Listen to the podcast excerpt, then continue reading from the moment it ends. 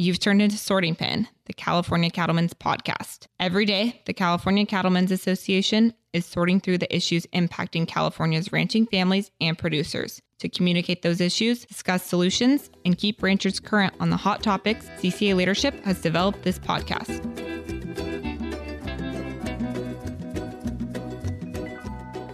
Well, welcome back to another episode of Sorting Pen, the California Cattlemen podcast. We're up in Reno at our 105th annual convention. We just wrapped up our second general session. We're on day two of convention, and it was all about cattle markets. Joining me now, we have Dr. Derrell Peel from Oklahoma State University. Welcome, Derrell. Thank you. Yeah, it's great to be here. Thanks for joining us and making the time. I know you just talked for about two hours, so we're going to make you talk a little bit more. We'd like to start out with just having you give a little background, a little bio about yourself, just for our members that couldn't make it up and our listeners who you are and why you joined us in Reno. Yeah, you bet. You know, I'm uh, I'm Derrell Peel. I'm a professor of agribusiness and the extension livestock marketing specialist at Oklahoma State University. So I've been on the faculty there for uh, 32 years. Uh, I say that uh, skeptically because it's hard to believe almost. But so I've been there a long time. Uh, I do some teaching and all that, but I'm primarily a state extension specialist.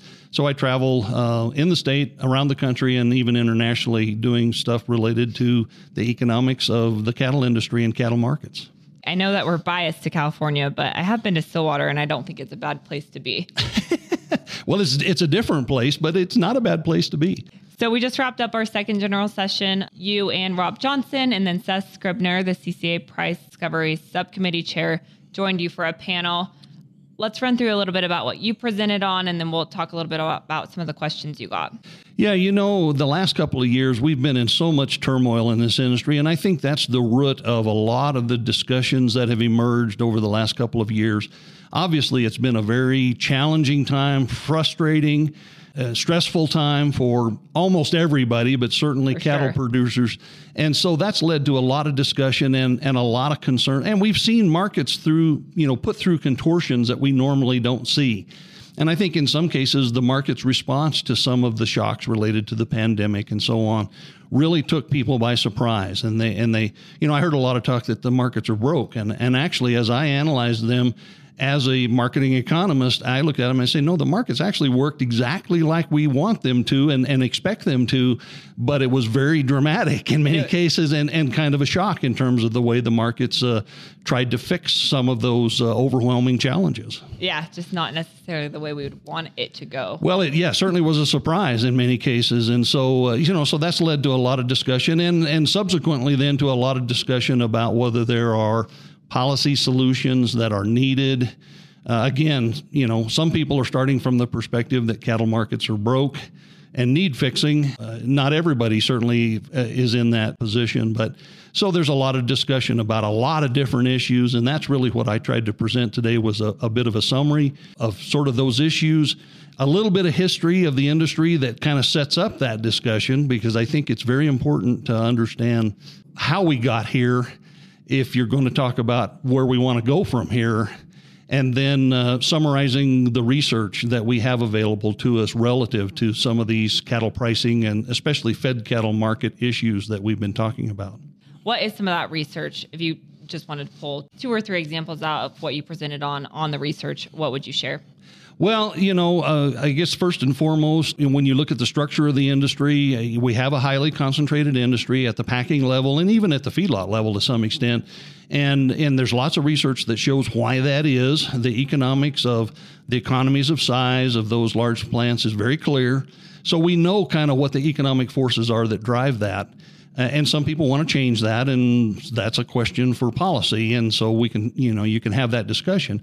Price discovery is probably the biggest buzzword that's that's been out there for the last several months. And first of all, I would say as an economist that the word price discovery or the phrase price discovery probably is is misused or is applied to a lot of things that really aren't price discovery. So we've spent a lot of time trying to clarify what price discovery is and what it isn't and then uh, and then talk about whether we have a price discovery problem. The research would say that we probably don't actually have a price discovery problem in general at this moment in the industry, but markets clearly have gotten thinner in that we have less cash trade. So, you know, we study how thin is too thin. And that's a that's an ongoing question because again, we don't think we've fundamentally crossed that threshold to too thin, but it is a danger and, and we're certainly closer to it than we were, you know, some number of years ago. So what are some of the ways that price discovery is getting confused with cattle pricing? Yeah, you know, I think a lot of it, again, economics uses terms that sound kind of not technical, but they actually have a very specific economic theory meaning. So, uh, in, in economics, we would distinguish uh, very importantly between price determination, which is the supply and demand forces that determine overall price levels, versus price discovery, which is just how do we know what those values are? How is that reported in our available market data? And so price discovery has nothing to do with whether cattle prices are high or low. That's price determination, that's supply and demand. So there's a lot of that kind of thing where we're again trying to clarify what it is and what it isn't. Again, there's legislative proposals out there of various kinds that would, uh, you know, really take the cattle industry in a fundamentally new direction in terms of having the government directly involved in how this industry does business. You know, it's not for me to say as an economist that we should or shouldn't do that. That's up to the industry to make those decisions. But I would point to the research that we have and suggest that we want to proceed with caution before we fundamentally go into a, a market that's that's uh, mandated or driven by uh, intervention rather than than market forces. That's a that's a big change for the industry if we decide to go down that road. I think on your final thought slide, you says that in bold, the danger of abandoning the market system is colossal. I, in my mind, it is. I mean, I'm a big believer in markets, and and you know, and certainly there are issues in markets.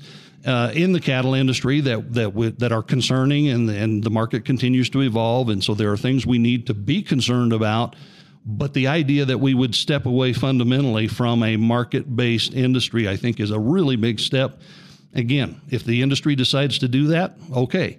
My job is to try to do research and, and suggest to them what the consequences of that might be. And my, my advice at this point is to proceed with caution probably good advice for anything during a pandemic. exactly. And, and that's the other part of this is I think a lot of this is driven by what we've been through, which is unprecedented. And of course, markets, cattle markets go up and down. We've got cattle cycle forces at play if nothing else, I think it would be good to give us another 12 or 24 months to see how these markets evolve before we did anything really as a uh, sort of a knee jerk reaction to the pandemic and all the things we've been through. Of course, we have ongoing pandemic impacts, but I don't think we're going to have anything like we faced in 2020. We did have a good Q&A, as I mentioned a little bit ago, with Rob Johnson and Seth Scribner, our price discovery chair.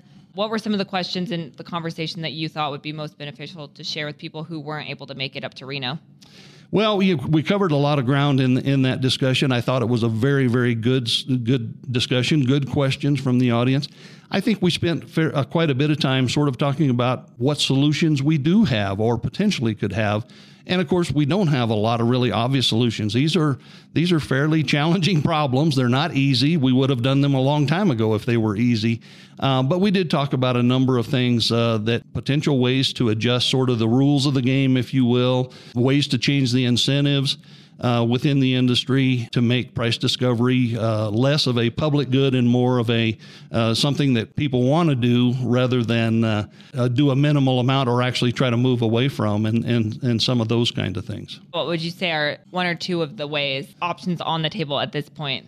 Again, recognizing that price discovery is has a public good nature to it. In other words, uh, the industry benefits from it. The people who use prices to as a base for their alternative marketing arrangements or formula type cattle uh, value those things, but they also have an incentive not to participate in it. We talked about could we use uh, you know something like the electronic exchange, the Fed Cattle Exchange, or could we use a market maker program to actually incentivize people who do provide that service to the industry, if you will, to actually be compensated for some of the extra cost associated with it. You know, there's a number of things out there to think about. Um, if we get a little creative, I think there's some things we can work our way through and see what might be viable and, and offer some alternatives to the industry. Yeah, I know there's a lot of people spending a lot of time on this issue. There is. Diving into all it. over the country. exactly. I know even in California, just some of our producers are really just diving deep into it.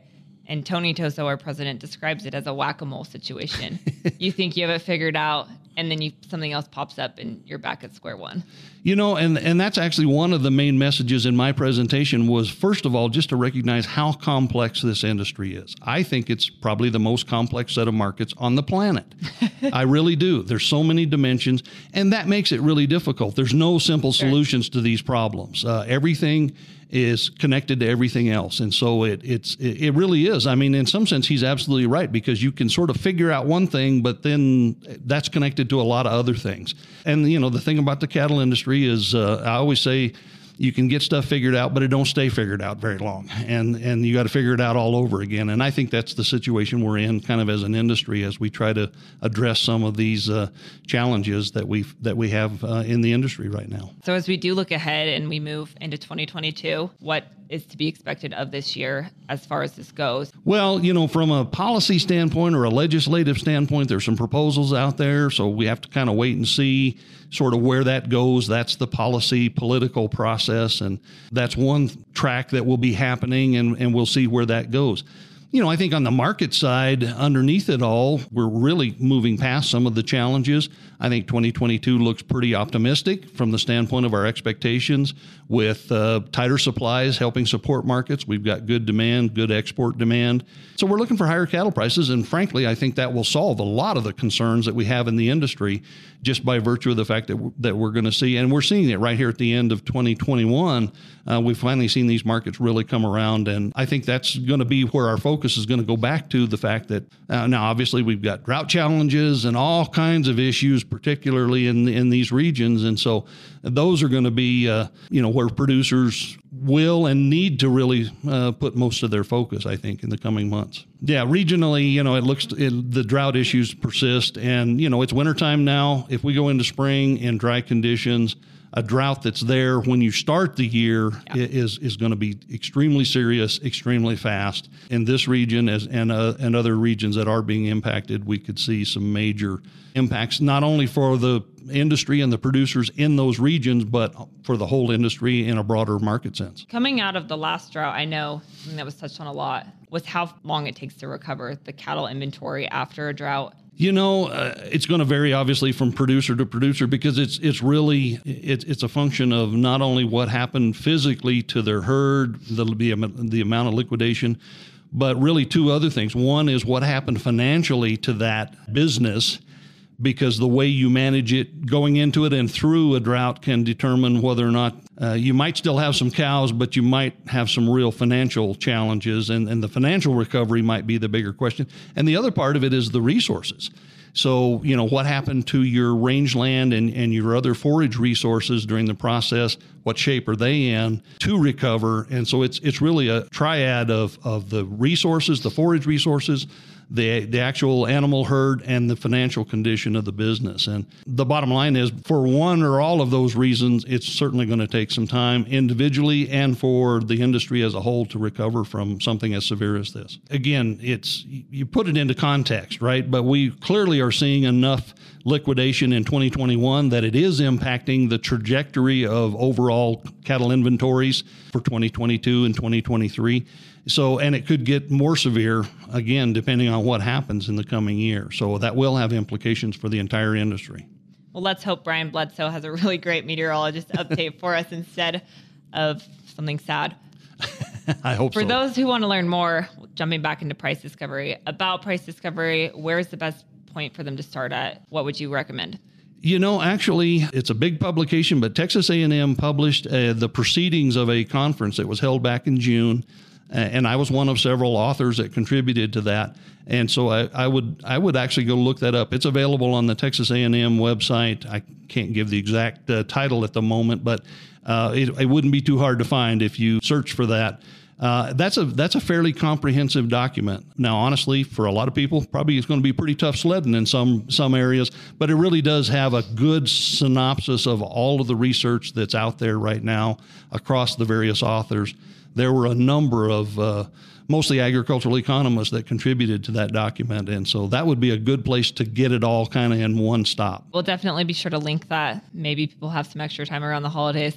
They'd like to dive into that. Sure. Other than that, I know you have your own podcast and your own newsletter. How can people get more information from you? Uh, you know, I do write a weekly newsletter, have for many years, along with some of my animal science colleagues at Oklahoma State. It's called the Cow-Calf Corner Newsletter. Uh, the easiest way to get that would just be to send an email to me, derrell.peel at okstate.edu, and just tell me you'd be interested in getting our newsletter. We'll add you to the distribution list, uh, the list serve, and uh, and you'd get that every week. Uh, rain or shine, holidays or not, uh, we, we put out the newsletter every Monday morning. My podcast is called uh, Farm to Market Podcast. I do that with a with a partner of mine, Charlie Amos, and that's a podcast that's not really as much professional, although we do cover some things that are similar to my job. This is something we do on the side, and it's actually more for fun. And and we do have a lot of fun. We cover hi- history, food, agriculture, kind of anything we want. It's pretty free for all. It is something that I do uh, that's really officially outside of my job, and we have a lot of fun with it. So you, you can check that out. You might learn something because some of it is, is is you know pretty straight up academic, but a lot of it is just for fun as well. And then and and we're both kind of history buffs, so we we we cover a lot of historical stuff. You know, in a time where there's a lot of things that just aren't fun to listen to, it's always good to have something fun to listen to. So that's part of the reason why we do it, and and certainly, yeah, that's a that's something that I hope uh, folks would benefit from. Definitely, we'll be sure to share it when we post this as well well. We really appreciate you t- taking the time to come out to Reno. We always enjoy having you at our convention and down at our feeding feeder meeting. We wish you a happy holidays. yeah, it, it, was great to be back. I uh, this is the second time I've been to this convention. I did do the Cattle Feeders Day earlier this year. It's my pleasure anytime, and uh, I, I, look forward to the opportunity to uh, have some uh, additional interaction. Thank you. Thank you.